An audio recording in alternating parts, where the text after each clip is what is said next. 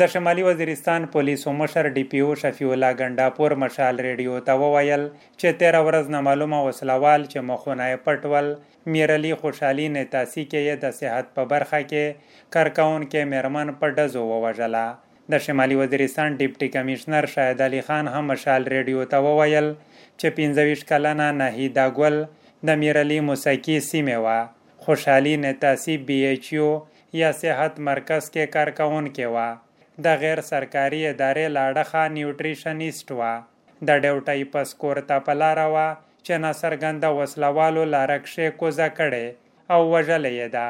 Police وای وسلوال چې مخونه پټول میرمن یې په لاره کې په ګولو ویشتلې او په تخته کې بریالي شوي.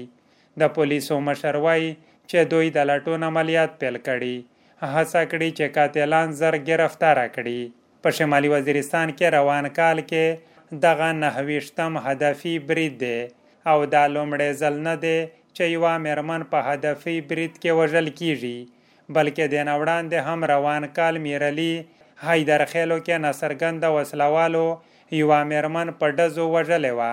شمالي وزیرستان کې په د وروستیو کې هدفي بریدونه بامی چاودنې او په امنیتي ځواکونو د بریدونو پیښې زیاتې شوې.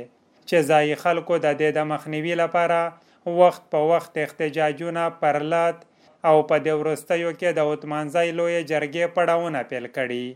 د امن باوري کولو غوښتنه یې کړې.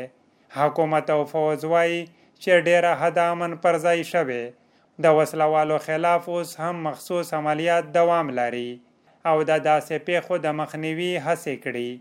عمر وزیر، مشال ریډیو، بنو.